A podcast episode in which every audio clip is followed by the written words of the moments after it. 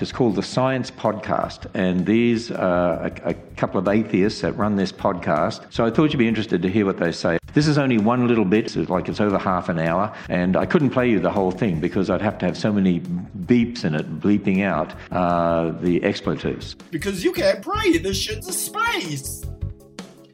This week's episode of the Science Enthusiast Podcast is brought to you by one of the lesser known holy oils of the Catholic Church, the Oleum Rectum Chrism. So now you can use the church's holy oil for your special hole while eating gluten free Jesus crackers. You really kind of summed up the week right there. We're I think. talking I, butt I think stuff. talking butt stuff, and I think maybe send activist Just mommy right out the gate. some of that stuff, some of that Yeah, oil to throw on the fire Teen- when she burns Teen Vogue. right because Yeah. Teen Vogue wrote an article about anal sex because Safe- kids safe sex? kids- right because Yeah. kids are probably having they're doing something with their butts. Yes. those those darn those darn teens these days. And just part of comprehensive sex education would encourage you to use safer sex practices as opposed to you know just closing your eyes screaming and pretending that things don't exist just because you don't like them uh, which is what activist mommy or her her name is it's elizabeth uh i don't I don't. I don't know. I, I just know know, activist mommy, and I know So- that she cared enough to build a campfire. elizabeth johnston Okay. yeah. Well, Elizabeth built a campfire. She bought Teen Vogue, so go go Elizabeth for supporting um, what you hate. who's who's who just not unlike the Merriam-Webster Twitter account, one of the unsung heroes of 2017 because holy shit, they are just killing it with the commentary and Yeah, Teen Vogue with yeah. excellent writing of all of all magazines or any anything. Yeah, no, I, I- like between you're right, the dictionary, Teen Vogue, the the National Park The- Service going the di- rogue. Like we we're just the dictionary. What is is- what is this world?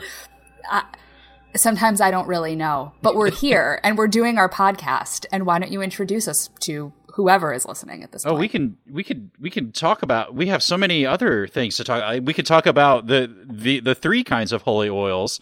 I made one up, but you you didn't know. Actually, it was I didn't kind of know. A, I didn't It was know. kind of it was Sanctum Chrisma is one of the holy oils of the Catholic Church. So I just made it Rectum Chrisma because that sounds sounds right, sounds plausible, and somebody at some point made it up. Because let's let's lead off a podcast with butt oil. Why This is who we are. butt stuff? I'm It was You- it was a struggle. It was a struggle to work that in. We were because I we, in, in my mind today when we were planning this out, I wanted to do something involving butt stuff and and a skirt in Saudi Arabia and getting arrested. But there's just not. I I it's hard to get it all all together. I know. I, It, it was is. is I something involving Jesus and butt stuff and a skirt and being. Uh, Sometimes there's too much material. Sometimes there's too Right. much to work with. and it wouldn't it, the catholic church almost parodies itself with when it comes to any sort of sexual assault so i feel like that's almost not even Yeah. not even okay to joke Low-hanging about fruit because there, they're I know. still Yeah. actively actively covering shit up too much. That was that this is turning It's into a, lot. whole thing It is but a thing. hello and thank you for listening to the science enthusiast podcast and we're sorry my name is dan broadbent and as always i am joined by my incredible friend natalie newell Hey, so glad to be here talking about Oh, stuff with you. Always. I, I mean, but also par for the course for our yeah, daily is, regular communication. it's what happens. It it is what happens. Um, but we have some we have some good But- news to share with our audience, don't we? I did say it. I did, and I'm sorry. So um, we've got something cool coming up at the end of the month Yeah, we're that going I to think be. we should tell people about. Yeah. We're, we're going to be going to Gateway to Reason uh, in at St. Louis in St. Louis In St. on Louis. July 29th. And we're going to be doing another live show there, I think Saturday morning. Saturday morning, I believe it's at 9:40 a.m. So Nine not bad. Not 9.45, not 9.30. I think it's 9:40. 9.40. I think 9:40 on the dot. 9.40. we are going to be doing a something similar to what we did at PopCon, kind of the the pop culture scientists, skeptics, atheists, you know, that are Yeah. out there in movies, TV, all that stuff. And we're going to be joined by one Friend of our of really show. good friends. Yeah. Yeah. David McAfee. David G. McAfee. not to not to be confused with the uh, religious writer, Right. is probably perturbed that he shares the same name. Yes. So we get David G. David G is going to be joining us. Why does- And I can we just call him David G from now on? I I think know that we can't. He can't stop us. I He's not here to say no. I think we need to we need to tell him that in our group chat after we do this David that G. he he is David G now and forever. so I am excited to meet David G in real life and his lovely wife Rachel. We're going to all hang out and have a really good time. So we think that you're if you're in the St. Louis area or, you know, in Even if you're close not. driving distance or even if you're not, come hang out with us at Gateway to Reason. I Yeah, well, I promise think we'll it'll be fun. We'll be driving down. I'll I'll have uh, we will have Emily, uh, my girlfriend, with, will be there as well, so you can meet her and give us all social anxiety. So that'll be great. But I'm- we'll we'll be in Friday I'm night. down. I think I think we're probably going to end up arriving Friday night right about the time everybody starts drinking. So you know, uh, excellent timing on our ends. But then Saturday should be fun, and Sunday. We'll see. Hopefully, Yeah. Sunday of this conference goes a little bit better for at least me than uh, Sunday of Nexus did uh, a few weeks ago. Uh, speaking of speaking of drinking too much, whew, look at that. Yeah. How about this? Why don't you tell us about our God of the Week? All right, so our god of the week is is the drowned god. So the drowned god is often depicted as this assemblage of driftwood in sort of vaguely human form. The this god was worshipped by the people of the Iron Islands who kind of say, fuck that, the idea of worshiping the the seven. But gods. this isn't this isn't like a real god or like a real fake god. This is a Oh, fake fake god, this right? is this is, you know, this god is just as real as all of the other ones that I've done, but um But yeah, it's it's, a- Game, it's Game of it's- Thrones edition. It's a Game of Thrones fake edition. God, it's so fake fake. I'm, yeah. I can be justified in not really knowing much about Oh, yeah. it since I've never Yeah. watched Game of Thrones. No, it's okay. I've been, told I have to. I bought HBO now. Uh, why aren't they sponsoring the show? I don't know, but but maybe to- maybe they will after after Maybe this because will, I'm just I know their execs all I'm sure listen to us and They're- of clamoring course. clamoring for those few thousand downloads a week that we get. they are they are so so yeah I just I just thought in honor of Game of Thrones coming back I would I would do one of their gods because again just as real as all of the other ones Absolutely. that we have talked about so so here's here's the drowned god um he kind of helps the the ironborn people justify their their piracy, their raiding, because the drowned god brought the ironborn people from the sea in a burst of flames or something. Are these people like that, that are actually made of iron and from the They're sea? not. No, no, they're not. Oh. they're Why do they call them Ironborn? because Game of Thrones. No, Well, they're like that's- the. that's- It's like Theon Greyjoy and his whole family. They're the. Yeah. That just doesn't make any sense. No, none of these words make sense to you, but it, it doesn't matter. No. It's just a story. I'm just going to keep telling the story. So nothing matters because so time is a nothing matters. circle of the. Yeah. So this this drowned god, he just threw the people ashore, um, so that they could go back into the sea and sail boats and steal shit. I don't know So thro- thrown onto shore to return to go to the sea. I to go. It's, Yeah. just seems seems Yeah. like boating It with seems- extra steps. it it does you know steps including swimming with being extra pirates steps. and all that kind of stuff so anyways they seem to you know they they create their religion to justify their actions know, it's interesting it's it's, an- it's, a- it's an interesting thing how how that works um so so like kids are taught from a young age that they're not going to be considered a man until they kill someone so Okay. also also noteworthy is that it's better to pay the iron price for something than the gold price. Basically, the iron price is to take whatever the fuck you want. Gold price Okay. is paying with money. So who wants to use money when you can just fuck shit up? So history Okay. of white people in Europe. Okay. Yeah. So this is right. It, this I is guess- not relevant to, some, anything to some in real life. to some anywhere. extent. Yeah, to some extent, M- Muhammad. But let's be honest here. But yeah, so so the drowned god, of course, has a rival god because you know, of course, and that god is the storm god, who is always trying to throw ships into rocks and cause all kinds of chaos. So I don't know. It's I don't know that it's really a good versus evil battle. It's just two dicks trying to outdick each other. so it's Religion. It's, it's, reli- It's- it's religion. religion. B the internet. yeah, and it's a comment section out at fucking sea. YouTube comments. So- God damn. this is so good. So the followers of the drowned god, of course, have their own resurrection type of beliefs that if you're drowning, but you're revived from drowning, you're reborn.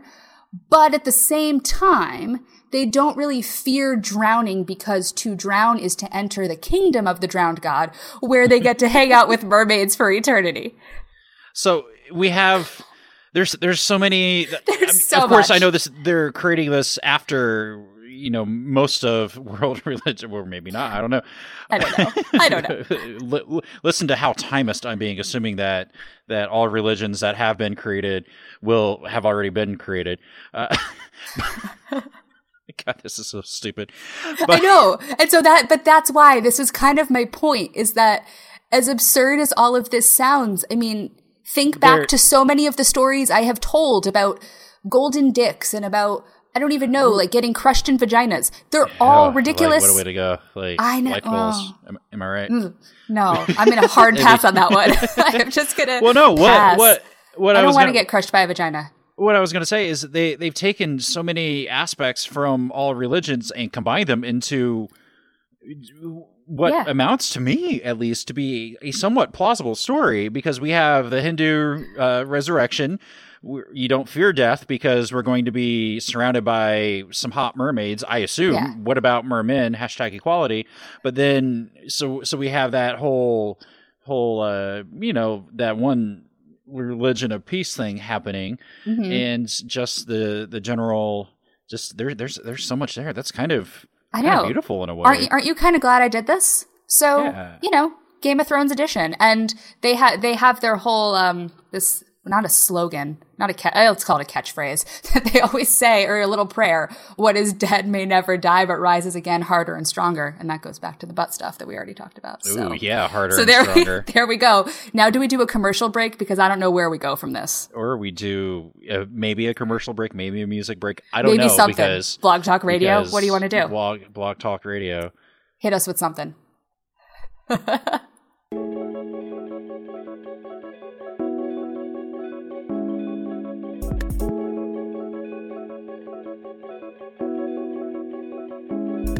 Tonight, we're thrilled to be joined by Chris Shelton. Chris grew up in Scientology and spent 25 years actively working for it at its highest levels. Having escaped in 2013, he's been an outspoken critic and anti cult advocate ever since. He's chronicled his recovery from Scientology on his blog, The Critical Thinker at Large, and on his YouTube channel. So, welcome, Chris. Hello. Thanks for having me on. Thank you for joining us. Um, so Scientology. Um, we have not talked about this before on the show, and we are very excited to have you. And a special thank you to John Stewart, who we talked to, I guess, a couple weeks ago for introducing you to us. So, John, you're awesome. Thank you for the intro.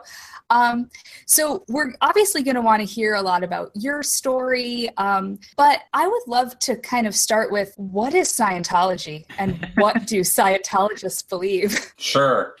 Um, okay, good. You can hear me okay and everything? yeah yeah Yes. Excellent. Okay, good. Um, okay, so Scientology is, well, it's a money making scam, is what it really is. Um, however, if you want to know what Scientologists will tell you what it is, or what you know they they put out there as to what it is, that's it's an applied religious philosophy that has techniques and methods for improving a person's life, giving them a toolbox to deal with the problems and situations of life and, and livingness, and uh, allow for spiritual growth and personal development. Um, which is Sounds like a lot of word to- salad. well, you know, this is this is uh, this is what they say. Now, what this is uh, heading towards is um, is not just a sort of feel good thing, but it actually has very specific goals and and uh, things you're supposed to be able to accomplish.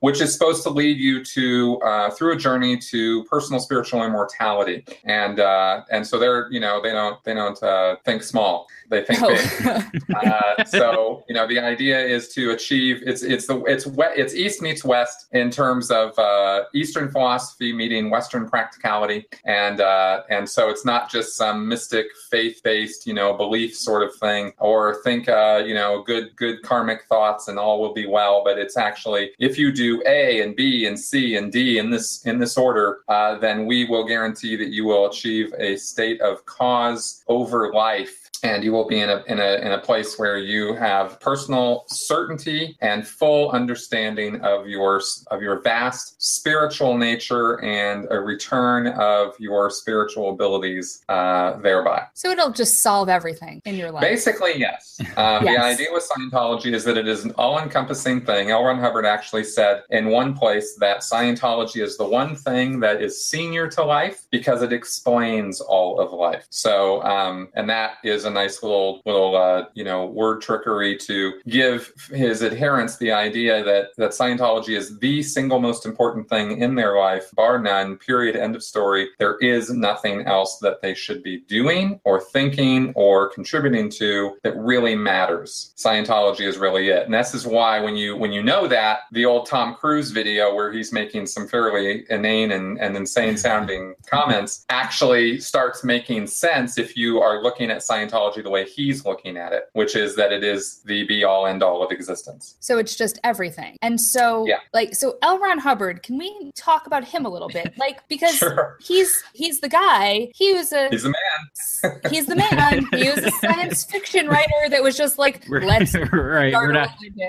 We're Yeah. not debating that at all. Right. Um, okay, so he, um, all right, L. Ron Hubbard was born in 1911 in, uh, I think, Tilden, Nebraska, if I have that, if I'm remembering right. He's a Midwest guy. Grew up in the Midwest. Um, he went to, uh, yeah, he managed as a child to have an interesting life in terms of his travel. Um, you know, traveled around to uh, uh, the Panama Canal, went over to the Orient, went around in the United States a bit, especially in the West as a child. Um, very active imagination. Um, and writer. He was developing writing skills pretty early on. He kept a diary and he kept journals, and he and then he started in his twenties started writing stories during the um, Depression era, um, 1920s and 30s. He made his name as a as a pulp writer, and um, and then he joined the military. Come come World War II, right before World War II was declared, he he had signed up, and he was a um, captain in a, a in a of a boat. You know, he was commander. Uh, he is uh, then the war ended, and he uh, you know came out of the out of the navy and was sort of traipsing around in Southern California, uh, which is where I grew up in Pasadena, and met a guy named Jack Parsons, who was a rocket scientist at JPL at the time. Got involved in the occult in Aleister uh, Crowley's work, the OTO, the Ordo Templi Orientis, and uh, started doing sex magic with Jack Parsons. They were doing some rituals and stuff. He managed to abscond with Jack Parsons' girlfriend Sarah, and uh, and about you know a few thousand bucks from uh, a, a business venture that they were going to do, where Hubbard had conned him out of a bunch of money. They took off to Florida. Uh, Jack Parsons uh, tried to catch up with him, get his money back. Couldn't get his money back, but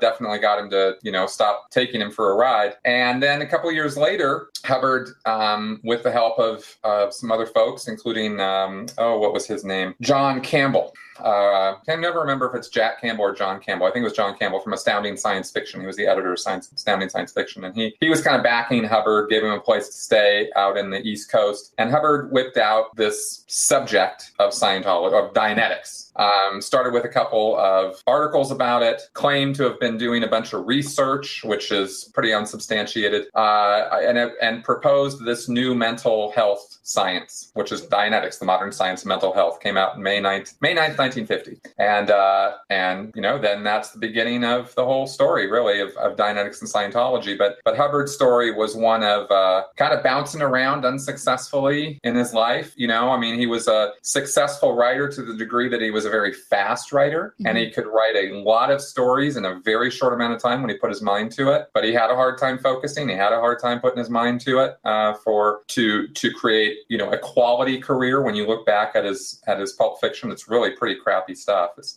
even when I was in Scientology, I didn't like reading his his stuff because I'm a writer and I would read it and just go, oh my god, this is awful.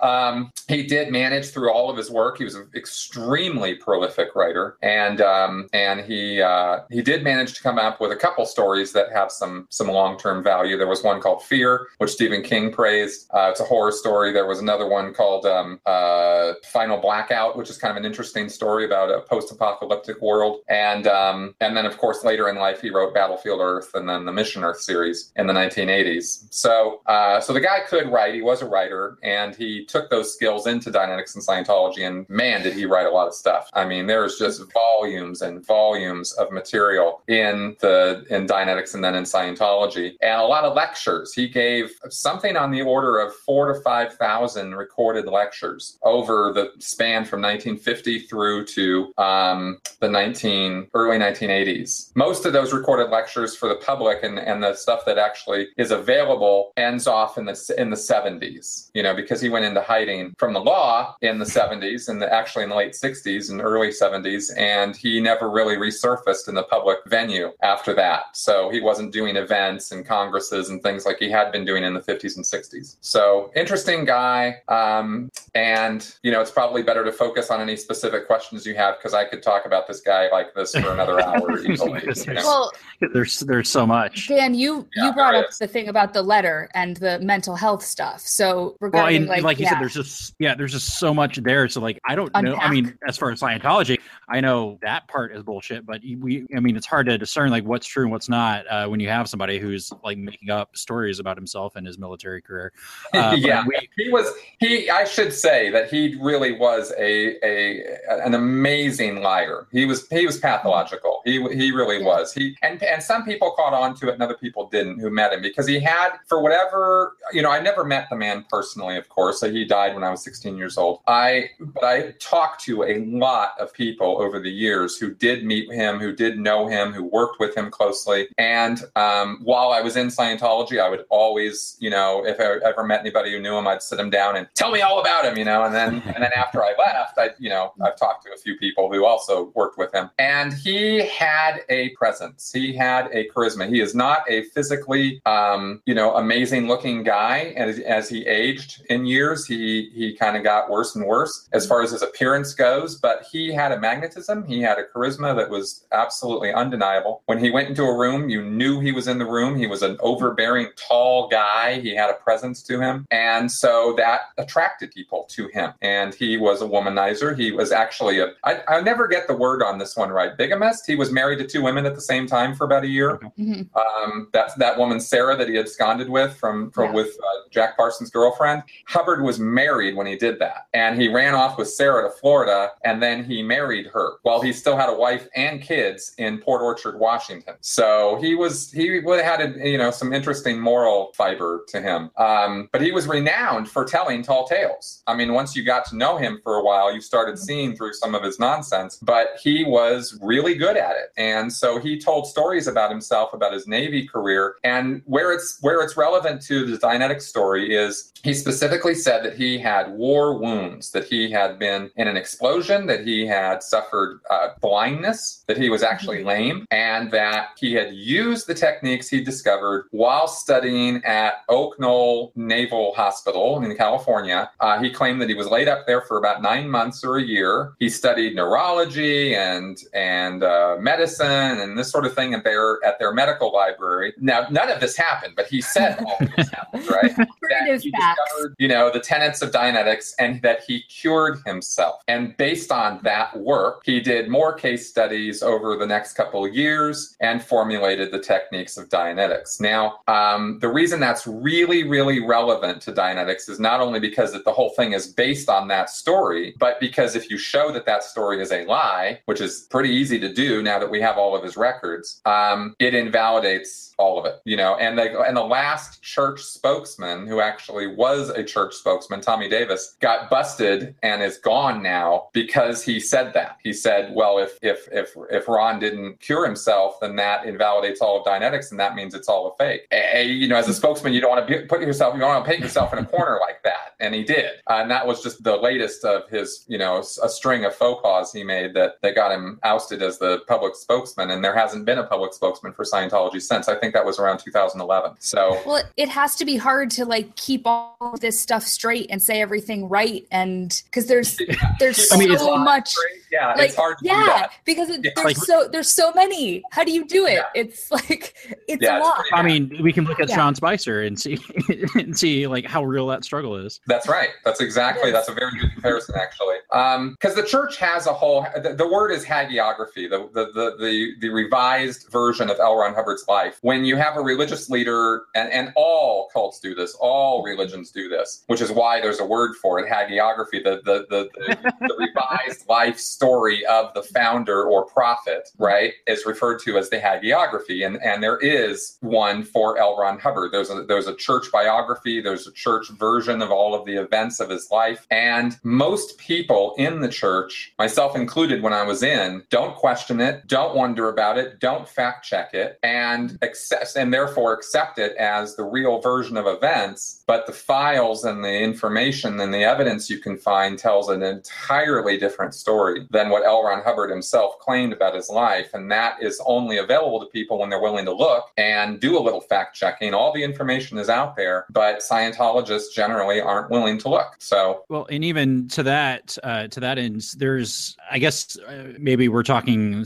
uh, back in like the t- you know, 2010 and a, little bit before that, where it seemed like every popular actor actress in in Hollywood was promoting Scientology, or it, it was for some somehow it got like got in, and they're like, "This is like the shit. I love this." And so, I mean, like, eh, how how does that happen? Like, how how do these people who like we're we're not on the whole we're not looking at them for you know to be like great philosophers or anything like that. But how No. do how does like a like these are not stupid people. You don't get that far in life and that be that successful. well, you'd actually be amazed. Actually, you'd be a little surprised. I mean, celebrities are not naturally inherently smart people. They're not really any different than you and me. Um, they just happen to be, they happen to look good or sound good in front of a camera, so they have a skill set that that lends, it, lends itself to that. But actors are people first, and Right. uh, if you look at Gwyneth Paltrow, Oh, I look at her all the time. yeah, Vagina I- eggs. That's the topic of another time. podcast. Way too much. Yeah.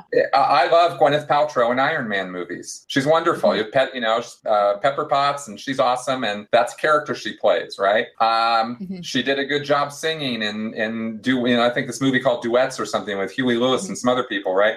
Like, great, but but that's not Gwyneth Paltrow. Gwyneth Paltrow is is cray cray. I mean, she has crazy ideas about health Yeah, and no, science. she got some issues. Yeah. So you go, okay, well, how's that, right? It's it's no different. Pseudoscience appeals to people who do not have good critical thinking skills and who do not take the time to study and learn what they're talking about. And so, um, and unfortunately, there's so much woo out there and so much pseudoscience out there. And Dianetics and Scientology falls 1,000% in that barrel or bucket of pseudoscience. It sounds good to a layperson. Um, I think it was Neil deGrasse Tyson who recently was on Joe Rogan. He said something about, um, you know, the, the trick is that you get people who who learn, who who know enough to learn stuff, but don't know enough to know what they don't know, Mhm. and they don't find out, right? And maybe, maybe it's kind of related to Dunning Kruger a little bit, right? But it's Mhm. it that's what these actors fall into, and and actually, fortunately, not a lot of actors are actually involved in Scientology. Tom Cruise is the big name. John Travolta was the big name in the 70s and 80s, and he's still there. He's still present. Um, and there was Jenna Elfman, but who knows who she is anymore? She's like kind of you know D-list, right? And uh, there's Kirstie Alley, but she's same thing. I mean, she was big for a while, and now she's just kind of her own her, her own joke, right? You get Isn't um, Beck a Scientologist? Beck is a Scientologist, yes, but very, very quiet about it, I right? Oh, very I didn't quiet. know that. Yeah, no, he's Sorry, he doesn't really yeah. talk about it hardly at all. Um, no, now you know, you just then ruined have, my uh, childhood. Laura so. Prepon from Orange is the New Mhm. Black, right? She's a Scientologist. Yeah. Um, so there are, you know, there's a few of them, but it's not like they're rampant through the industry. And there's and there's also stars who have tried Scientology or they tried to get them in, Mhm. and they didn't they didn't go for it. I mean, Brad Pitt, Russell Crowe. I mean, these guys have rushed around it, and they were like, "Yeah, no, those guys are crazy." Elvis. I mean, they tried. You know, Elvis's wife got it. Priscilla Presley and uh, Lisa Marie got into Scientology. Elvis was like, "Yeah, those son of bitches are only ta- only after your money." I mean, Elvis spotted it. He's like, just no, no.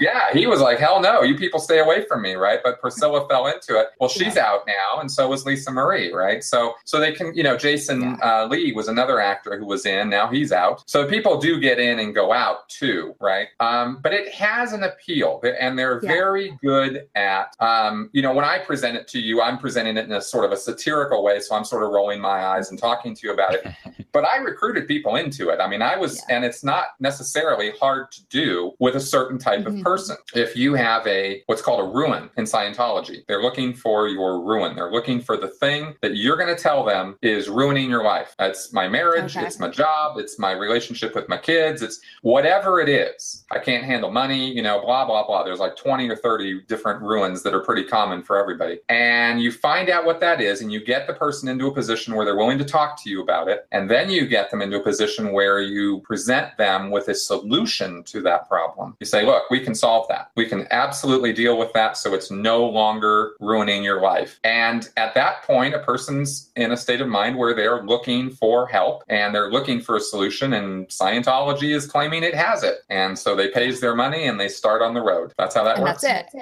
And, and there you go. And, and it's the same drill with celebrities, just to circle back Mm-hmm. to that. They're people, they have ruins, they have uncertainties, they have problems, and Scientology offers them a solution to those problems. And as it unfolds in the person's life, as a person gets more and more deeply involved, it becomes more and more pervasive and more and more controlling of their life. And that's why the control factor and the and the weird authoritarianism that, that starts entering in is wh- why we why we say, look, it's actually a destructive cult because it, it takes you a place that is way beyond common sense. Now, did you grow up in Scientology? Yeah, yeah. I'm second gen, Yeah. so I Okay. um uh, my parents were involved when I was uh, they got involved when I was four years old. Mhm. They got they were divorced uh, when I was two. They got remarried because of Scientology. So I had a very growing up. I had a a, a very uh, vested interest in supporting Scientology. Plus, it was the religion I was growing I grew up with. I mean, you know, you have to. It, it's the rare person, not it's the it's the exceptional person who bucks their parents and bucks the system. You know, when you're raised with it, and I was raised with it. I was raised with the lingo. I was raised with the concepts of it. And then when I was 15 years old is when I actually started officially doing my services because they found my ruin. Uh, you know, I went into the local church when I was 15 at my dad's suggestion. He said, "Just go check it out." I said, "Okay." I had I did one of those personality tests. I, they they sat me down, and I was a 15 year old shy, nerdy kid, and they're uh, and the woman who you know, and, and I'm thinking as a 15 year old teenage boy that I'm hiding all of this really good, right? Yeah.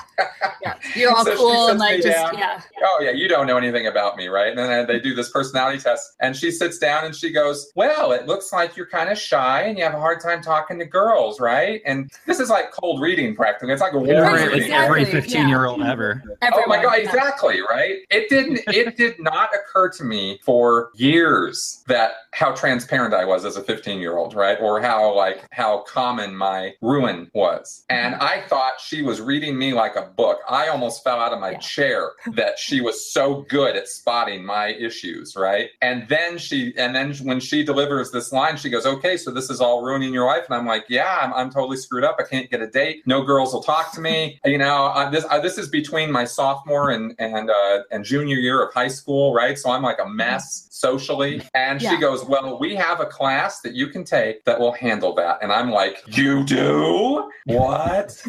and she goes, "Yeah, we have this communications class, and if you take this class, you will get dates and you will talk to girls." Well, I was so sold Done. that I didn't even notice that after I took the class and more classes and kind of kind of got really involved in it that I wasn't getting any more dates and I wasn't becoming a ladies man.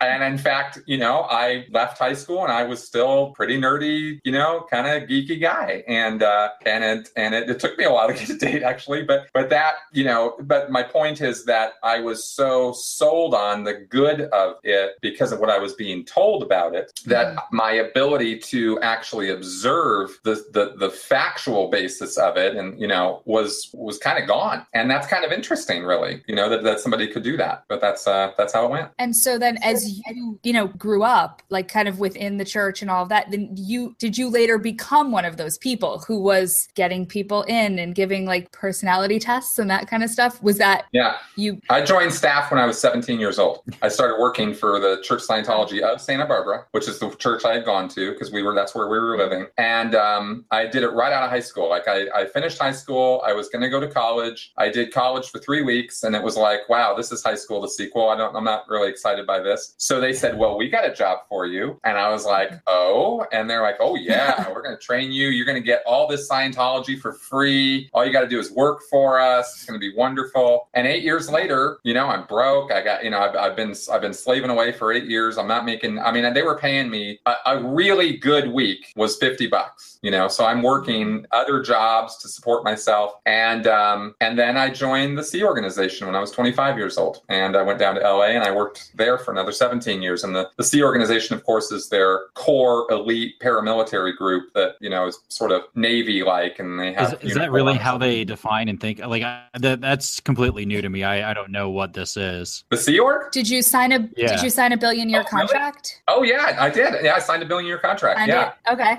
Cool. Oh, yeah. They're It's a- you to court it's for violating that. Yeah, it's a symbolic thing. I mean, everybody Okay. kind of knows it's symbolic, but it's um no. The Sea Org is a lifelong commitment. You you're 24 seven working for Church Scientology. You are the core group of Scientology, and it is a paramilitary group. They act like a little navy. They have ranks and ratings and insignia and uniforms, and they and they salute each other and call you know call their seniors sir. And it's a very disciplined group, and they and it's 24 seven. It's not like an eight hour a day job. You go there and you are in communal living, dorm style. Um, you know, men's dorms, women's dorms. If you get married, you get your own room. You don't get your own apartment. You get your own room. There's right? some incentive. Oh yeah, so communal. Uh, it is an incentive, believe me. I mean, a lot of young people, like they've been, you know, people in the Sea Org have been married four or five times because you cannot have sex at all until you're married, right? No sexual relations. So, um, so, and that's just one of the one of the many, many, many, many rules in the Sea Org. Um, and they work flat out. You know, you get it, at at the best case scenario is you get a day off once every two weeks, and that really doesn't happen very often.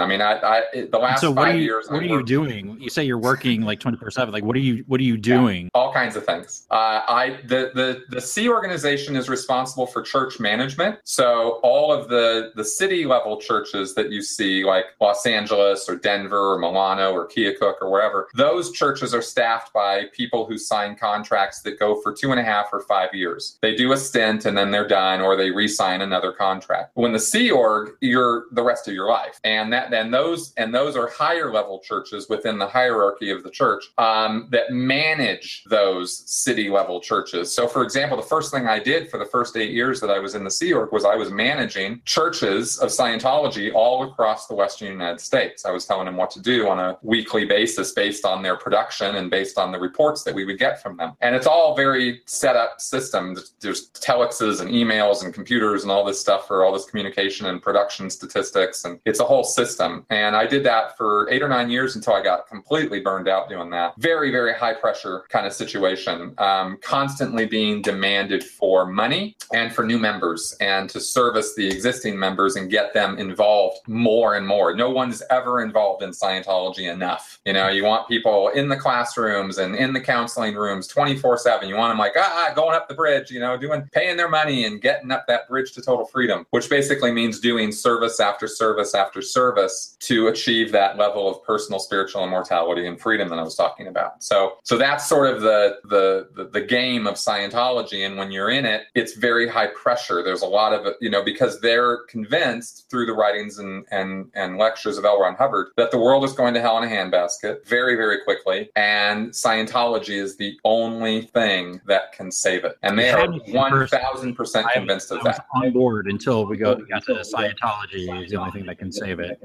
No, no, it's it's very us versus them. There's there's a reason uh, we're kind of wandering all over, but it's totally cool. There's a reason it's that it's that that it's referred to as a destructive cult, and one of those reasons, in terms of characteristics of a destructive cult, is that it that it develops an us versus them black and white mentality. Right? You're either with with us or you're against us. I think that's not that's not necessarily exclusive to that though. I, I I could see how we could we can make one can make an argument that this is it's more destructive, but even you see that in Christianity too, where they say, well, it's the war on Christmas, or Christians are the most persecuted, or uh, even in uh, you know in Islam they'll, say, well, you know, we're trying to police how how like non um, Muslims are trying to police how how Muslim uh, men and women dress. But I, I see I absolutely see what you're saying, where uh, it's it's like you you said, it's it's not about the message necessarily. It's about just get more members, get more money, and okay, that's great. Now do it again and keep doing it. And now do it more. Right.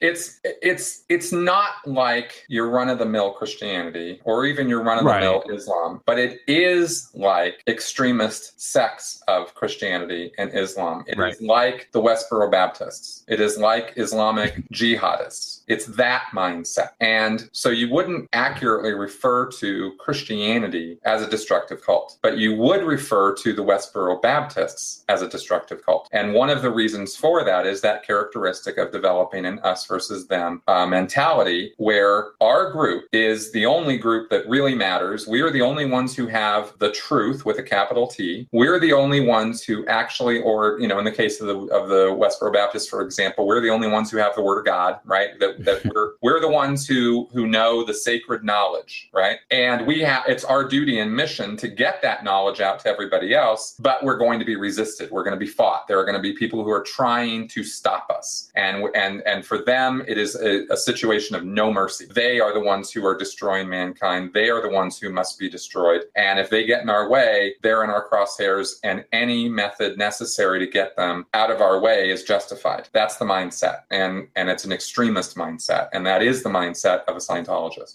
And I don't, I Um, don't think that's too far off from uh, like even evangelical, like the religious right. I don't, I don't think that's too far off because they they have that where they say we are, you, you know, we have people. However, I don't know how birth control works. So every time you have sex, obviously you have to use birth control. So I don't want to pay for your birth control and and things like that, where they're actually creating these laws. And so I don't, I I absolutely see where what you're saying and, and agree with you that you know this is a destructive cult. Christianity, uh, I would say, is not as destructive or maybe more socially accepted destruction than that. But I, I I see a lot of similarities between the two of those with how even even maybe not even so so much as the extremists like Westboro Baptist Church, uh, how just how they interact and, and how they how they try to accomplish their agenda no matter what. And like in with Pence in Indiana, he literally just changed the rules uh, of of how the state board of education works in Indiana because he didn't like who we as voters uh, elected. So I, I I see a lot of similarities there, but I, I I agree with you that Scientology is is batshit crazy, but this in Christianity and what they're doing and the extremists and things like that are maybe like ninety percent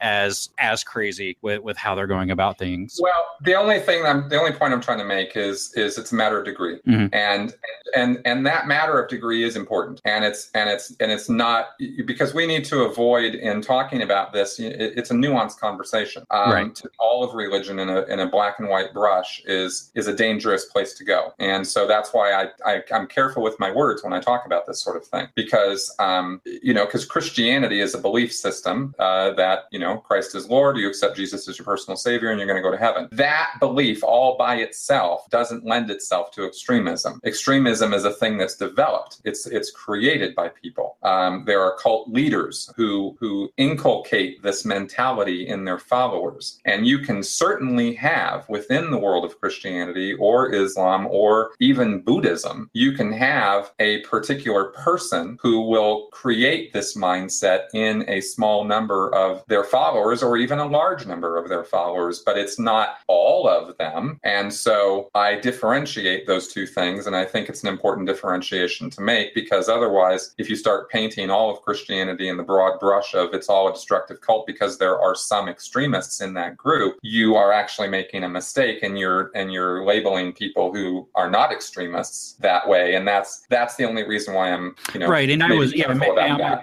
and I- that. and I might not have been clear. I was speaking more to the like what we would call the religious right, evangelical, like basically Yeah. people like Mike Pence, who I I Yeah. don't know. We, we we never met. I really don't like Mike Pence, and we could talk about this for another No, like.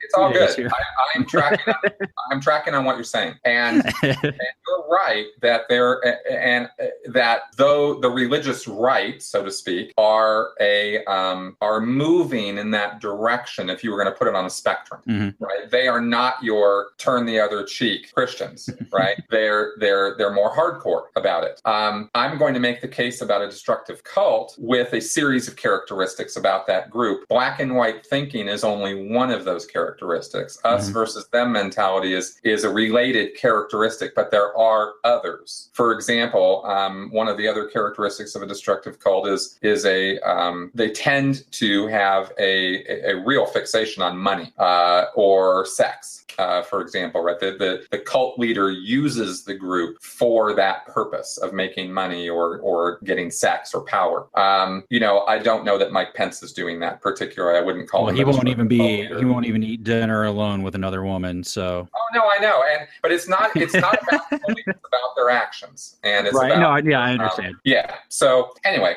um, but as far as uh, you know, as far as Scientology goes, they there is an extremist view, and I just want to kind of get back to that point, which is that right. um, you know, L. Ron Hubbard wrote and said things that are without question. I mean, it's it's it's in, irrefutable that the man wanted Scientologists in a fervor about Scientology. He wanted them concerned and worried and upset about the state of the world, and he very much communicated that the only solution, period, was Scientology. You know that at the at the lower sort of PR level, Scientologists will tell you that they're open to people of other denominations, that it's a multi-denominational group, that you can be a Scientologist and be a Jewish or a Christian or whatever. That's bullshit, right? Because when you start getting into that Scientology group and you start listening to what Hubbard has to say about Christianity and the Christian God and or, or the God of Islam, even, um, you know, he flat out calls it a myth, and he and and he says that um, that you know organized religion, you know, is, is pretty destructive stuff. Of course, except for Scientology Except for except for mine.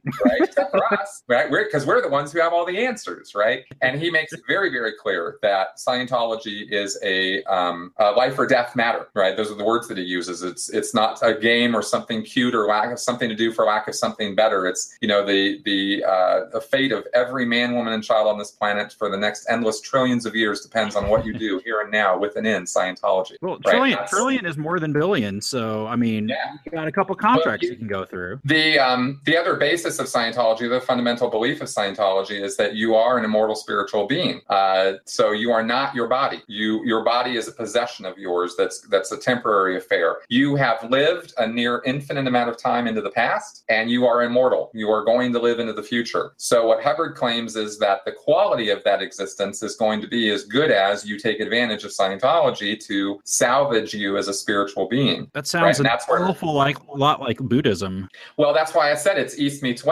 Hubbard Hubbard Or pretended yeah. to take a lot of concepts out of Buddhism and merge them with Western practicality and science. And this is one of the for somebody who doesn't for if you don't know a lot about Buddhism, then it would sound like that, right? Um, Buddhism is actually radically different from Scientology in in its basic. Oh no, yeah, yeah, oh, yeah, absolutely. Right? I, yeah, I understand that part. Yeah, but most Westerners actually don't get Buddhism, right? Like real Buddhism, like what it really is. You got to you got to dig in a bit to find out. And um, so they have this sort of surface level understanding of Buddhism from what they see on TV or what they you know read in a magazine or something. And and this is where people come into Scientology with that level of understanding of Buddhism, and they go, oh, this is just like Buddhism, except it has these practical things, and that's why L. Ron Hubbard can get away with saying crap like that, right? And so he presented this as a religious philosophy, and that's how they got 501c3 exemption and religious recognition, which gives them all kinds of rights in the courts and uh, with taxes. And so that's how he pawned it off as a religion, right? And and so uh, so getting back to the destructive cult part, um, you know, you have that extremism of belief, and you have this we are the only answer. So they are not tolerant of other beliefs. They are not tolerant of other views. And so, uh, like at the core, even though they might say things like, oh, yeah, we, you know, and this even extends out to LGBT, right? Where they'll say, oh, yeah, we're tolerant of LGBT, right? And Laura Prepon can be on Orange is the New Black and play a lesbian.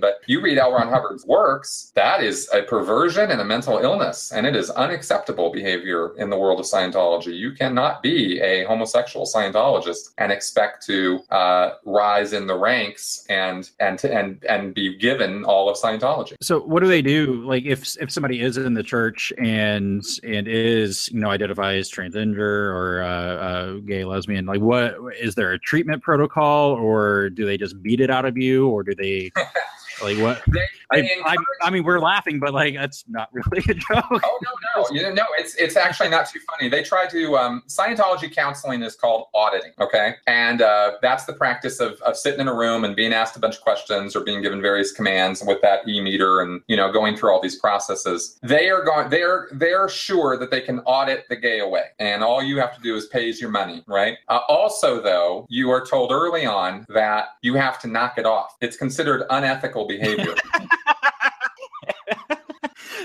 so, so just like I interact with my kids, hey, knock that shit off. Like, stop it. Oh yeah, no, absolutely. An ethics officer in a Scientology organization, there's a there's a position of a person in the, in every one of the churches, and the title is ethics officer, and their job is to enforce Hubbard's codes of ethics and conduct on all Scientologists, and that very much includes not practicing homosexuality. So if you come in saying, "Look, I'm you know I'm homosexual," they're going to go, "Okay, great," and they'll start you off very slowly, like you can do that communications class, and nobody's going to give you any shit. You can do some beginning counseling. Nobody's going to mention it. Nobody's going to really talk about it too much. But as you get deeper into it, and once you've once once they feel safe in sitting you down and talking to you about it, and they're going to feel safe about that once they think you have accepted that this is really good shit and you want more of it, right? Scientology. Then they're going to start putting the conditions on you, right? And one of those conditions is going to be look, L. Ron Hubbard has this and this and this to say about homosexuality. And uh, if you agree that L. Ron Hubbard knows what he's talking about, then you need to agree that L. Ron Hubbard knows what he's talking about with this too. And therefore, you need to knock it off. And while we know that you might still have urges and ideas that you are transgender, homosexual, bisexual, whatever,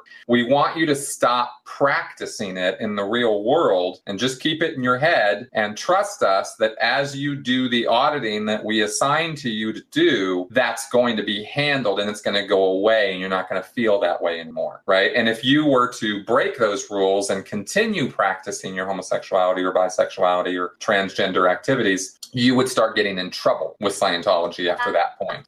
getting in trouble stuff. Yeah. because the trouble- that that's a problem, right? Yeah, and the trouble is going to Yeah. consist of denying you auditing, denying you classes, um, and paying more money to do ethics handlings and what's called sec checking, which are which is where they start pulling out of you all of your heinous evil crimes and deeds, and uh, and recording all of it, right? And uh, and you're either going to get with the program, or you know you're going to be shown the door, and that's how that's how that works for the LGBT community in Scientology. So in general, I mean, you are living your life doing exactly what they tell you, or else consequences. That's and right. so that also extends to relationships with people who aren't within the church, right? Is it? Mhm. Am I right with the idea of suppressive per? Well, oh yeah. Okay, so let's get into this. So part of the Yeah. ethics is um, okay. I mentioned earlier that you know any destructive cult has this us versus them mentality, right? This is true of all of them. Um, whether you're in a martial arts cult or a religious cult or a political cult or whatever. Scientology is different from most other destructive cults in the volume of material and content and rules and guidelines. There are books and books of this stuff, just volumes of policies and bulletins and lectures and books and all kinds of stuff. It's very, very uh, formalized, right? It's very, very structured. So part of that structure is that there are antisocial personalities in the world.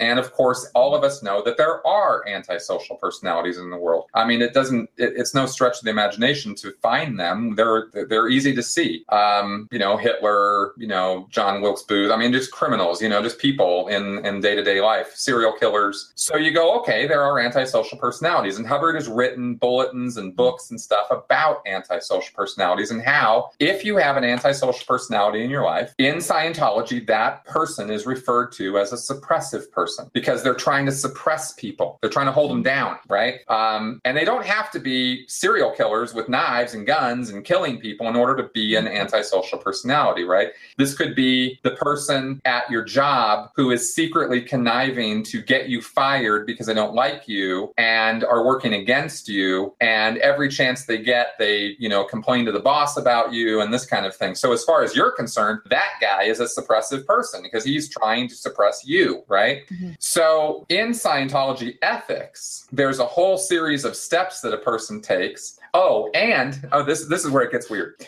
So No, this, is, where it gets weird. This Okay. is Well, the yeah. point. I think what I've explained so far is actually fairly non-weird. I mean, there's there's there's bad people in the world, and they work against Yeah. you, right? I mean, I, I don't think that's particularly a, a weird idea. But Hubbard makes it weird when he says, if you are sick, whether it's a common cold, or you come down with hepatitis, or whether you get a fever, you are connected to a suppressive person somehow, um, because all illness stems from a condition of being connected to a suppressive person. That's the only reason you get sick in the first So denial place. of germ theory. Yeah, Okay. yeah. So, um, and originally in Dianetics, he ascribed this to mental phenomena called engrams, which are past moments of pain and unconsciousness. And he said that's the reason you get sick. But then later on, he said, no, what really happens is you get connected to a suppressive person, and they sort of stimulate those those bad traumatic incidents, and that's what makes you sick. So it's not necessarily like like he's contradicting himself. He just sort of added to the mythology of it. So these suppressive people are bad because they make you sick. They make you have accidents. You get stupid around them. You act like an idiot. You know, like there's all these phenomena that occur around suppressive people. And so what you're supposed to do is, uh, if you get like, let's say you're a Joe Scientologist and you walk into the church one day and you got a cold, right? You're blowing your nose and you're coughing. The ethics officer is going to go, "Hey, dude, come over here," right? And he's going to sit you down and he's going to go, "Let's look at your life and let's see who the suppressive person is because you're sick, and that means there's some suppressive person either now or somebody's reminding you of a suppressive person that was in your past. So we're going to find out what that's all about." And they do an interview on you, and they and you have to find the SP. You have to find this who this person is. Oh, it's my boss. He's giving me shit. He's giving me a hard time, and I don't know what to do about it. And part of and and so you're now labeled PTS. You are a potential trouble source. You're a source of trouble, right? Because you're connected to this suppressive person and you're not doing anything about it. So the suppressive person is, you know, is is is ruining your life and and you're PTS. So here's your label, you know, there you go. And if you're PTS, you can't be audited until you handle this PTS condition. So you are supposed to do one of two things. You are either supposed to handle this suppressive person so he's not suppressing you anymore, or if that doesn't work, you disconnect. You get that person out of your life. If that means that you have to quit your job and go get another job, then that's what you're going to do because we got to get this guy out of your life, right? Now, if this suppressive person is the the other part of being an antisocial personality is anyone who is against Scientology is a suppressive person, right? Now, they don't have to be a criminal. They don't even have to necessarily be an, an evil, horrible person. But if they're against Scientology and they're encouraging you to stop being a Scientologist and they're telling you it's a ripoff and a scam and something you shouldn't be doing, or somebody like me who comes out of Scientology and talks all about all the wonderful horribleness of it, I'm a suppressive person now. So no Scientologist can be connected to me. And so you so you have to disconnect from people who the church says are suppressive people. And so now we've taken this idea of trying to make your life a little bit better by not having people who are assholes in it. And now we've turned it into an authoritarian control system where if the church says somebody is an SP, you have to disconnect from them. You have no choice in the matter. Not if you want to Isolate. Continue doing Scientology. No, you You see how isolate them from anybody that's offering any sort of disagreement, and it makes it a lot easier to deal with you. Exactly. And the church will sell the person on why the suppressive person is such an evil, horrible person, even if this church has to lie about them to make the sale, right? Like I was mm-hmm. working for the Church of Scientology for 25 years. In that time, I made the church thousands and thousands and thousands of dollars, actually hundreds of thousands of dollars personally. I recruited people into the church. I salvaged and recovered people back into the church. I mean, we're talking hundreds of people. And I did a lot of work over that 25 years. However, I am painted out now to be a total bad guy. And I wasn't a bad guy until the day I started posting on the internet critical remarks about Scientology. and as soon as I did that, I was a suppressive person, no matter how much good I did. And I lost my fiance and I lost friends that I had for over 20 years. And I lost a whole whole, I, I just lost a whole bunch of people that were very important to me. And this all happened back in 2013 because of this disconnection thing. So, Mhm. so the whole SP thing, like I mentioned, goes from something that kind of makes sense to something that's really twisted and sick and evil. And anyone can be subject to disconnection, to being labeled a suppressive person at any time by the Church of Scientology officially if they don't do what the Church of Scientology tells them to do, right? If they don't toe the line. Um, now, the Church of Scientology isn't going to officially label your Aunt Mamie a suppressive person with a letter and, and call her up and say, You're a Yeah. suppressive. Yeah. They're only going to do that when you're already a Scientologist and they're Mhm. kicking you out, which is what they did to me, right? They gave me a call and they said, Yeah, you're declared, you're a suppressive person, and uh, you're out of here, and you've now lost everybody who's important to you, and we don't care. And uh, there you go. So that's how that works. So how, so then okay, you were in the church for decades. You did Yep. so, you did all this work. This was your life. Yep. What was your moment or was it a series of moments that led you to say I'm done? It was a long series of incidents. It was really sort of 10 years in the making. Um, I'm a slow learner.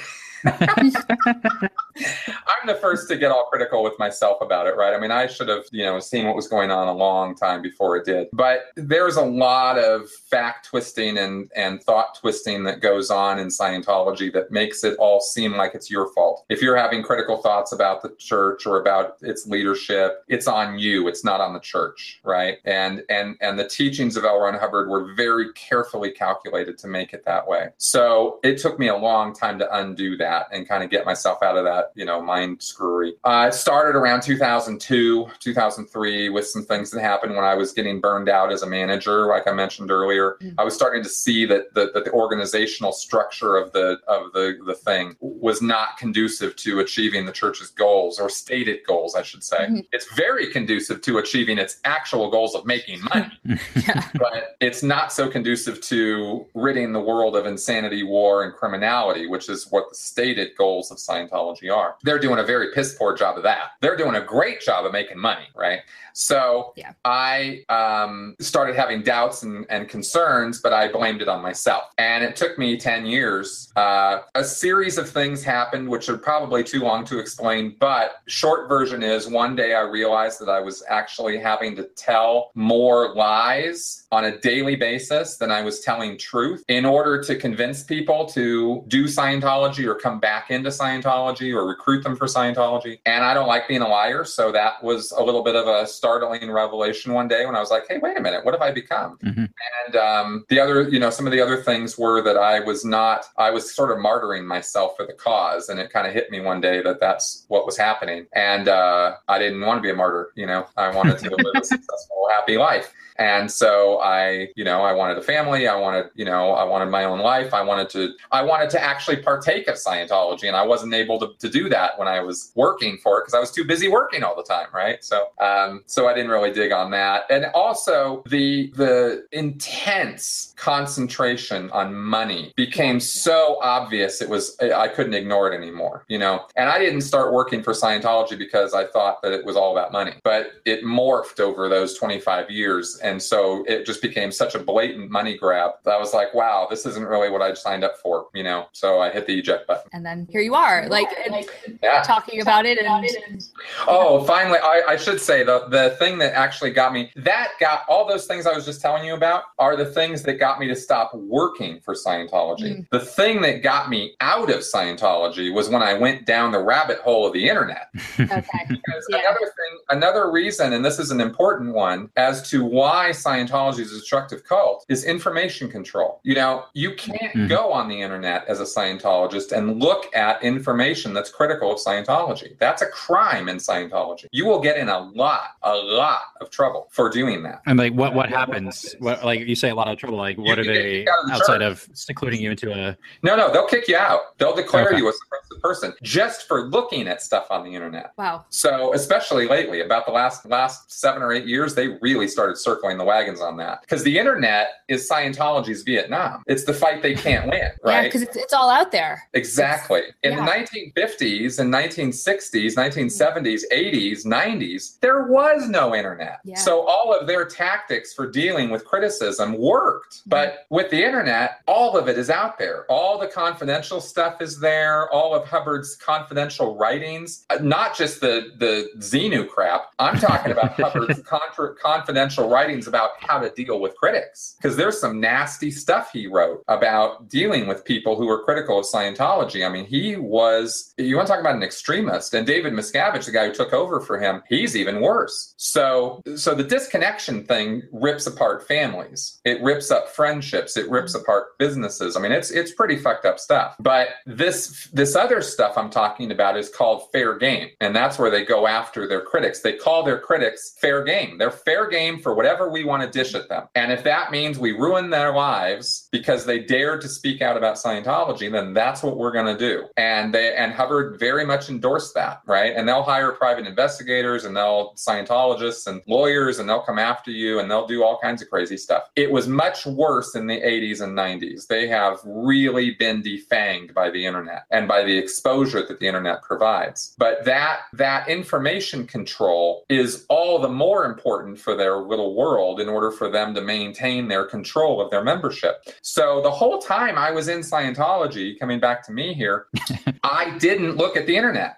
I was gonna say, had- like, are you even allowed to have a cell phone or like? No, not as a Sea Org member. As a public Scientologist, you can, but as a Sea Org member working 24 7 and stuff, the control is amazing. I mean, it's they have they have full control of your life. So I didn't they don't provide you with internet access, right? It was only through a, a, a series of events that were very unusual that I was able to peek at the internet at all. And um, and that started cluing me into a couple things, but you self-police because you know that all your secrets are subject to church scrutiny when you go into your counseling sessions and you are trained to not have secrets from the church. Wow. So you police yourself to not look at things that are critical of Scientology. Well, after I stopped working 24/7 for them and they started treating me a little strangely and a little harshly, which I didn't really appreciate.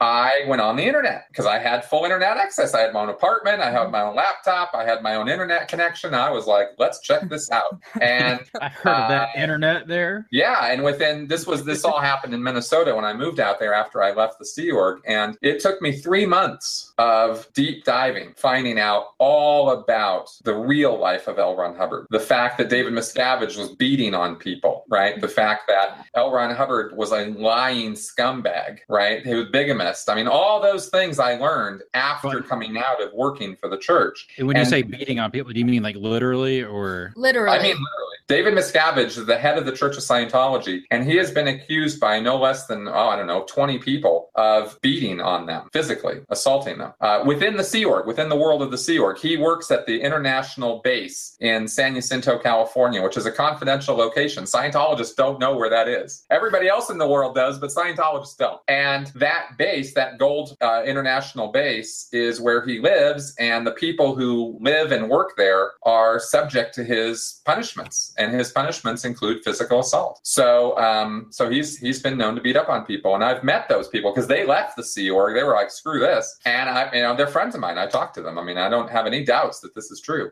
But at the time, first coming out of the church, I had all kinds of doubts about this being true. I didn't want to believe that. Mhm. And I mean, David Miscavige is revered in Scientology in the world of Scientology. He's the savior, right? So, so to think this guy's beating up on people and is an authoritarian dictator, I mean, these were not pleasant things for me to learn about. And uh, I was furious to learn that I had been being lied to for all those years. I, I don't even have words to describe how pissed off I was. Oh yeah, I can, So- can't even imagine. Yeah, I mean, I'd wasted 25 years of my life. I mean, this was a big, big, big moment in my life. 2013 was not a fun year for me, and um, and I was, and I, as you know, you have me on here right now. You can tell I'm, I, I talk, you know, and uh, and I'm not shy about talking. And so when I found out that I had been, you know, the betrayal and the level of deception that had occurred, um, I wanted to expose that, you know, and it was very, very hard for me to keep my mouth shut because I was trying to play nice with the church even after I learned all this stuff because of my fiance who was a Scientologist and her whole family were Scientologists. So I was in a very, very tough position of having learned the truth about the group and what it was really up to. And yet the person that I loved at the time and her whole family were hardcore believers, Yeah. right? And so I was trying to walk this line of what am I going to do about this? And, but I was so upset about what I learned, I needed to vent. And so I got online anonymously and I started venting. And I didn't particularly appreciate how closely the Church of Scientology monitors the internet.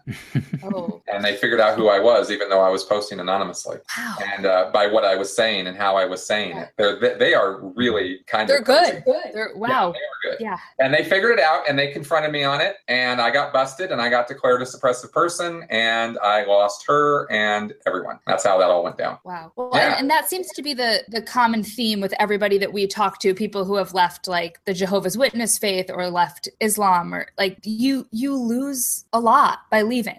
and that's by right. and, and and and that's and that's probably what compels people to stay often, right? Is that connection and Oh and God. family yeah. and loved Oh, ones. yeah. I mean, it, and so I think it takes a certain kind of bravery, in a sense, to leave this kind of thing. Yeah, it's uh, uh, it's a it's a rough go. You know, no no question about it. Um, you know, Leah Remini left. You know, talking about Mhm. celebrities, and she took her whole family with her. Like she did it right. She set it up. You know, she actually lined up everything, and then they all left together. Mhm. And otherwise, she would have lost all of them because her mother was was highest level Scientologist. Her husband was a Scientologist, right? Um, her in laws. I mean, she you know she had all these family members who you know she would have lost if she hadn't played it smart. And now, I mean, now she's out there with the TV shows, book, Yep. like just trying to like blow the lid off of all of it. That's right. And so it's it's all out there. I mean, between that and like the um, Going Clear book and HBO documentary, like the, there's exposure Yes. of all of this kind of fucked upness in um,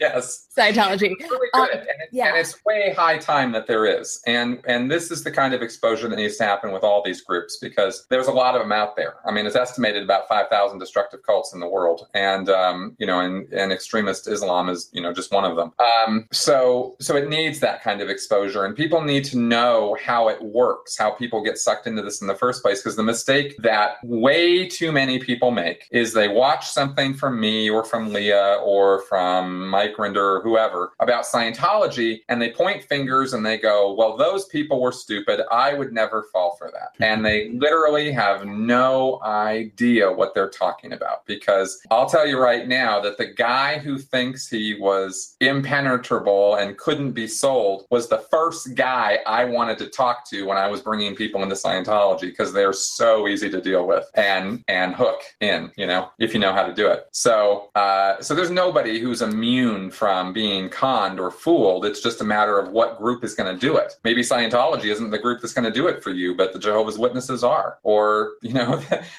Trump supporters. I don't know. I mean, any of these groups get pretty, you know, cult-like. So, um, so anybody can fall for this stuff, and the more you learn about it, the more you find out how uh, ubiquitous it is. And so, you know, kind of that being said, we obviously want to, I guess, promote critical thinking as much as possible, right? And like, Yes. and I mean, we like we've talked about that so much in the not just for breakfast anymore. yeah, like oh, that's so good. My shirt. Because like, yeah, oh, that's awesome. the- yeah, the- So, like, and the, we- people listening to this on the on the actual podcast aren't going to get the, the There's a visual. shirt. but- No, that's my shirt. That's what There's a shirt. critical thinking, man. But like, I'm all about because it. we've because yeah we talked about it so much we talk about it all the time but so much since like the you know the fact that donald trump got elected president of the united states and people voted for him and didn't really exhibit critical thinking but like how to to kind of wrap up like how do we promote that how do we help people think rationally? Well, rationally critical critically? thinking is a, it's a whole you know education skill set, right? So I mean, it really is going to take teaching it in school. It's going to take teaching it on the internet. I mean, I've made a lot of videos about critical thinking. I'm I'm doing one right now about flat earthers. Oh. Um, yeah, literally. When we're done with this, I'm going to finish that video I'll because say we've been going for about an hour and a half now. I think we can we, we can broadcast live up to eight hours. So we gotta, well, no, but I'm just saying that critical thinking is a very, very valuable skill. It's something I knew nothing about until I got out of Scientology and I started reading Carl Sagan, James Randi, Penn and Teller. I mean, at Michael Shermer, I got hooked up with skeptic.com. I mean, these were all resources I found coming out of Scientology. And I'll tell you, reading Carl Sagan's Demon Haunted World, I mean, that was that was an epiphany for me. You know, my whole world changed as a result of that. Um, we need to popularize that and normalize critical thinking, make it the thing to do. And but it's but there's there's a lot to it because it's not just talking, you know, it's not like, okay, critical thinking, great, I'm a critical thinker, okay.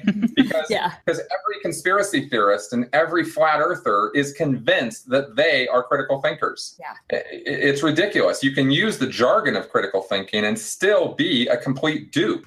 It, Yes. there's it's a there's a there's a there's an attitude to critical thinking that and and that that's probably the the most important things about critical thinking are are, are the attitude of it. And it's not the attitude is not a challenging i'm going to buck the system you know the status quo has it all wrong and then they're all screwed and i'm the critical thinker because i can think outside the box. People like that don't even understand what the status quo is. They don't even they haven't bothered to take the time to learn. It's it's taking the time to say i don't know. It's taking the time to realize that you know you need to learn and, And that it's okay to not know things. What's that And that it's okay to not know things. yeah, exactly. That it's okay. The, the, the, the three most important words in critical thinking are "I don't know," and then and really having an attitude that it's acceptable to do that. It's very hard because in our modern world, especially in the U.S., these are dirty words, man. If you don't know, you're made fun of in grade school. You are ridiculed. You're ignorant. You're a dope. You get a na- called all these names because you don't know something. We really need to deal with that, right? Because it's the it's a completely back bass backwards attitude to have about knowledge and learning. So so we got some work to do on that. Yes. We Well, do. we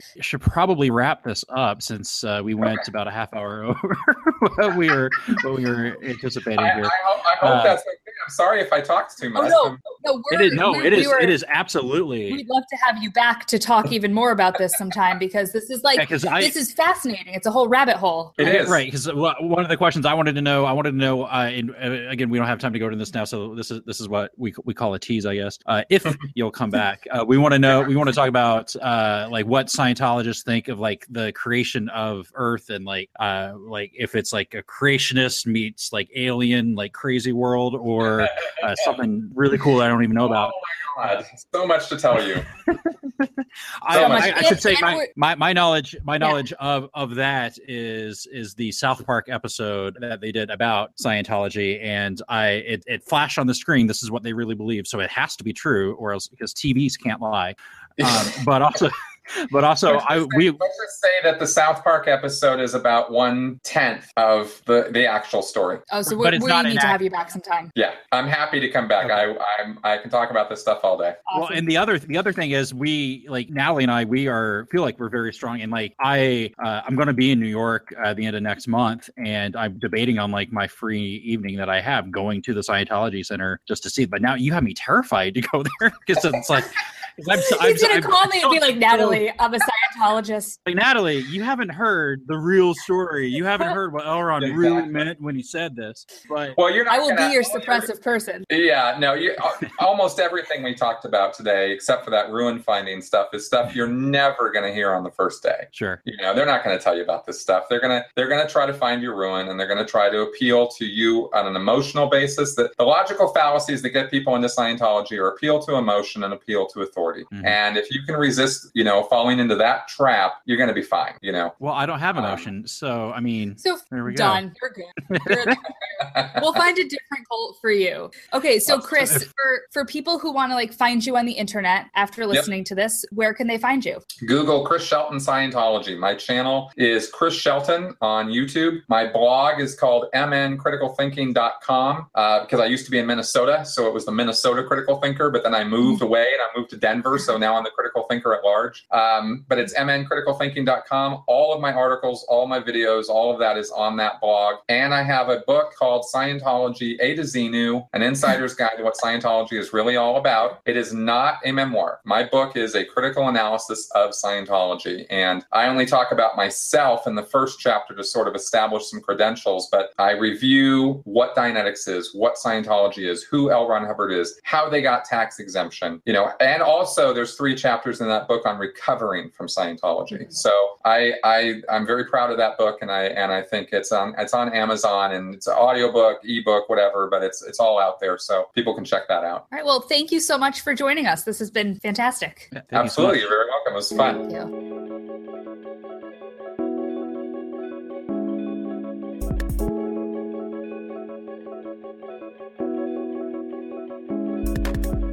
This week, the reason I can't, I can't I'm already laughing. I'm already laughing. I Go can't. I can't. Well, it's it's. Is it a I don't know. It's almost laughable, except the part the parts that aren't. No, just- right. It's it's more. I'm I'm only laughing at at mic drop I don't. and how it's written. I, go ahead. So just this please week- read.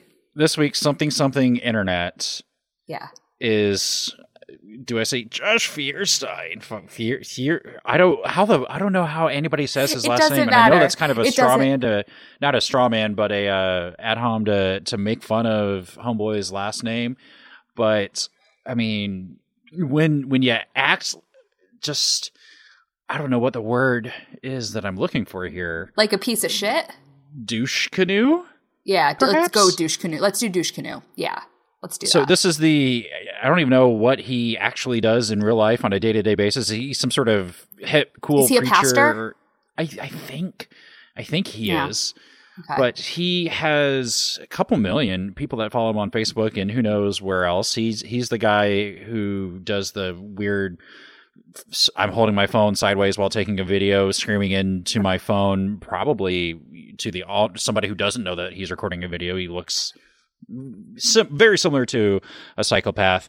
Uh, the guy that freaked out about Starbucks having red coffee cups and and and said everybody should write Merry Christmas on the cups or tell tell Starbucks that your name is Merry Christmas. We could oh. I- people have talked about that at length. I know this is something that happened what eight months ago, nine months ago. This is it's July, and that was last last December. But there's there's so much privilege to unwrap in that. He he also has a couple of picture or a couple of videos where he's pointing guns. Anyway, we could we could just talk about all this. And he shoots a gun on a video, and his kid's like right there, I think, and it's just really weird and. I was uncomfortable, even though I know obviously he's not going to show himself shooting his kid or something bad like that. I still, you're kind of like, this makes me uncomfortable. So, with that in mind, uh, last week he posted this as as he's one to do. Uh, actual, I'm just going to read this verbatim. I'm going to try to not laugh and just read it through uh, as, as it is. there is no such thing as transgender. There are only men who think they are women. It's demonic and a mental disorder. Dear pastors, grow a pair and start preaching truth. If you don't engage culture, pause for dramatic effect because he wrote dot dot dot. yeah. Dot dot dot. It will engage you. Hashtag mic drop. Hashtag share. Hashtag amen. So I like that he. no- but could, could I just could I just point one thing out Yes. before we before we move this along? I mean, dude, edit your post before you post to your couple million followers, but also his the typos are ridiculous. Right, But I don't even- mic, but I- mic drop. I At don't even know. lowercase. There's so many things to to go in here. Yes, and that's what I wanted to start with. Is Can just we start with that? Trans- mic drop. There's no such thing as transgender. Transgender is capitalized as if it's Mm-hmm. formally recognizing that it's it's it's its own thing, like Christianity or or Ark Encounter or whatever. It's it's so there, this thing doesn't exist, but I'm going to pay it the respect by giving it a capital T. There are only men who think there are women, uh, but not women who think there are. He doesn't even cover women yeah. who think they are men or w- women who identify as men. I shouldn't rephrase him uh, and say the wrong thing. Uh, so there's no such thing as transgender, but it is demonic and a mental disorder. So it Right, doesn't exist, what- but it does, but it doesn't, but it does, but it doesn't. Uh, That's kind of what Ari pointed out when you posted this the other day. It's Right. just it's there's no such thing, but it is a thing. but So- it is but it is a thing. So In- I'm already inconsistent with Mhm. myself, or he's the statement's Yes. inconsistent with itself. Uh, and then pastors grow a pair and start preaching truth because only men can be pastors, Mhm. or maybe, uh, and of course he's referring. I have to assume he's uh, referring to a pair of testicles, which yes, I, I believe you- that you that is only, the only pair. God only gives us one uh, set of testicles. I don't know if anybody's ever bothered to explain basic biology uh, to Mister Feuerstein. So he's you know he's just asking people to grow a couple extra balls, whatever, grow- easy. That's how evolve, it works. evolve, and start preaching truth. I doubt he if you believes don't, in that in if you don't anyways. engage, yeah, if you don't engage culture, don't no apostrophe in there. Uh, or we, we we can back up even it's he didn't put the apostrophe in. there. Uh, anyway, if you don't engage culture, space dot dot dot Space. it will engage you. That's so. what does that I mean? just what does that mean?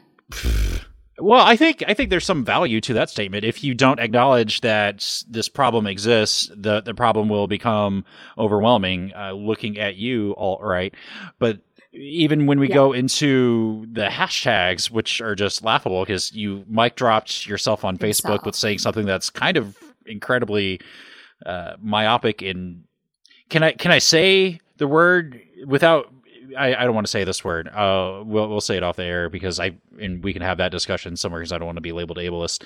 But mic drop, lowercase m, capital D on it. So Uh, that's that's that's the most confusing part because all the other stuff I expect him to say because none of it's intelligent. It's all stupid. Just mi- but lowercase m capital D on the drop as if if he didn't capitalize the D, people wouldn't be able to read it. Is that what he's implying? Because he didn't capitalize any of the other hashtags in any way.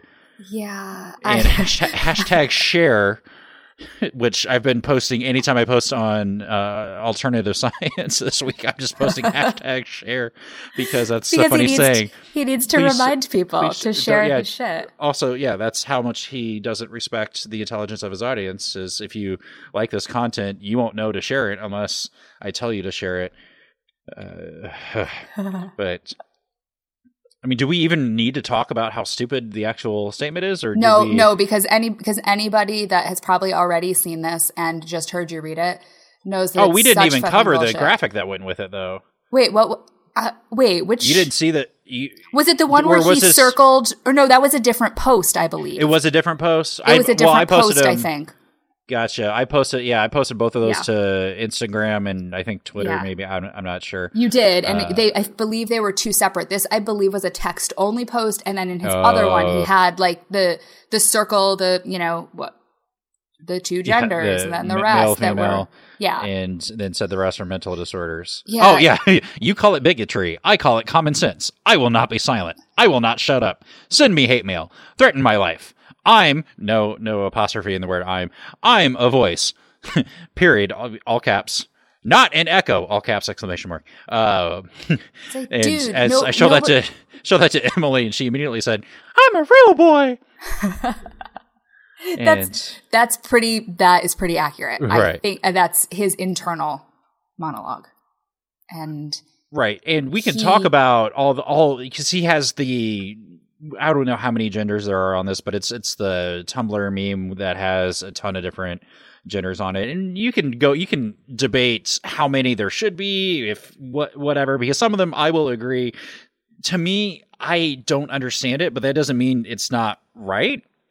It just means I don't understand it in my current mindset. And this is something that I know Natalie, you and I have talked about uh, having Callie or or somebody I don't know more more intelligent on this issue, I guess, come on our show and and discuss with with both of us uh, because of course, but of course, uh, well, no, this uh, I'm looking at this this again, and this actually does have attack helicopter on it. So I don't know if this. I, I think this is looks to be the one that somebody made made up based on what they made up. I guess I don't know.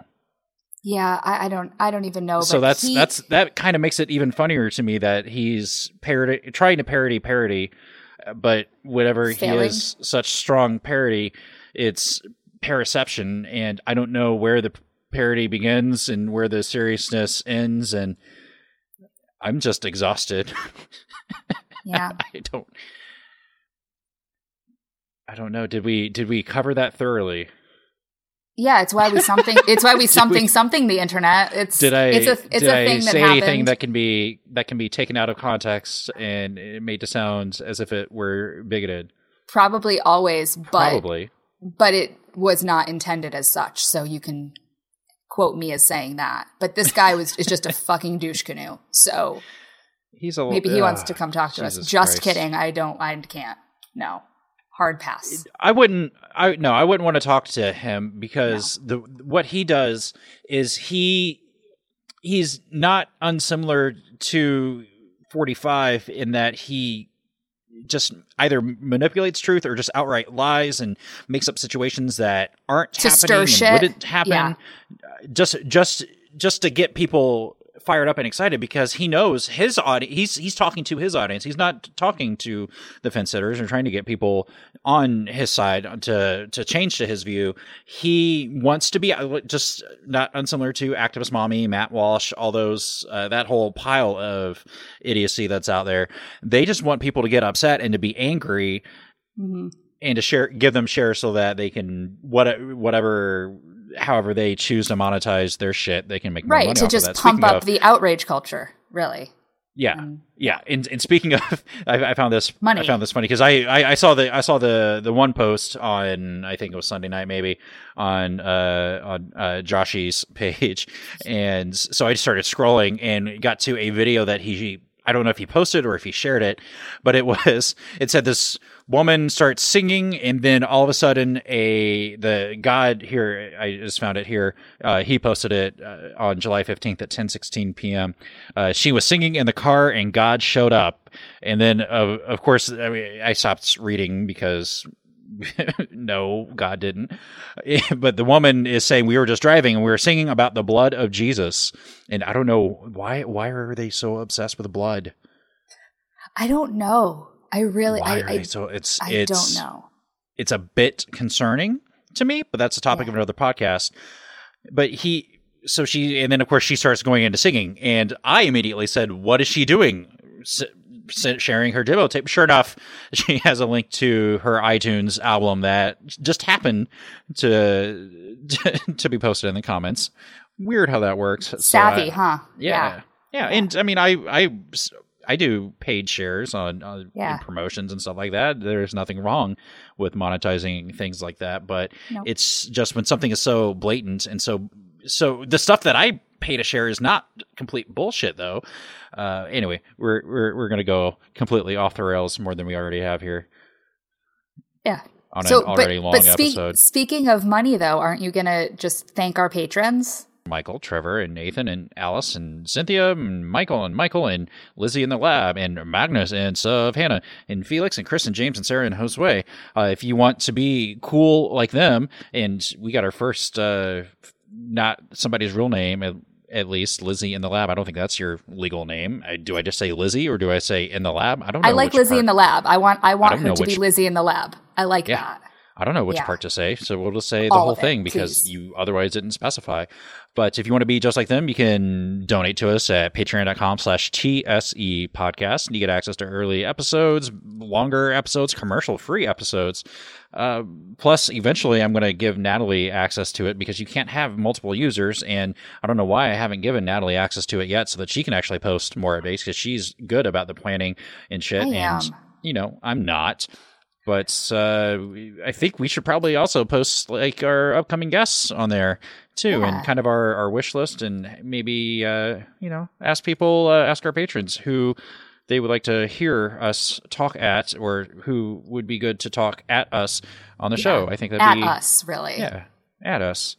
Uh, I think that'd be that'd be great.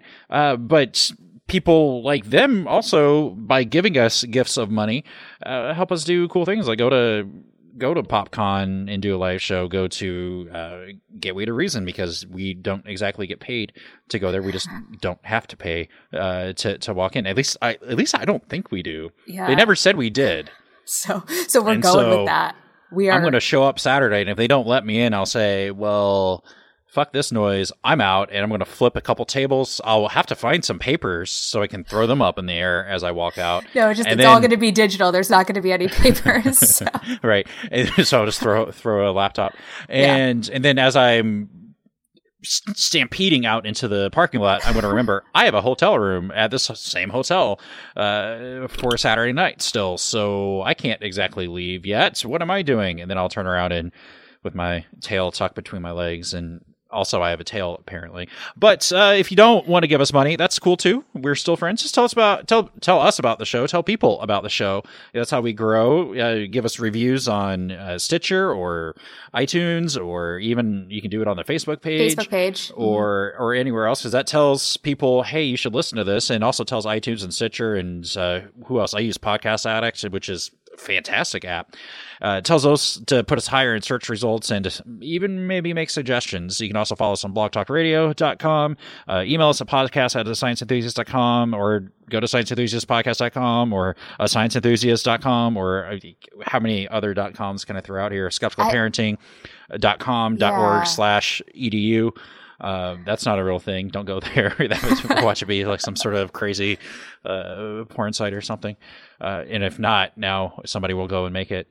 But uh, anyway, uh, we should probably end this. Uh, Yeah. Why don't you? I'm going to give a quote? why don't do you hit us with a quote? Yeah. So I chose um, some advice that Stephen Hawking gave to his children. He said, one, remember to look up at the stars and not down at your feet. Two, never give up work. Work gives you meaning and purpose, and life is empty without it. And three, if you are lucky enough to find love, remember it is there and don't throw it away. Nice, right? And so I got some shit from one of our friends for one of my quotes in the other Well, in another can we, episode. Mm-hmm. can we before we get to that? Can we just can I just take Hawking out of context and Yeah. just say life is empty?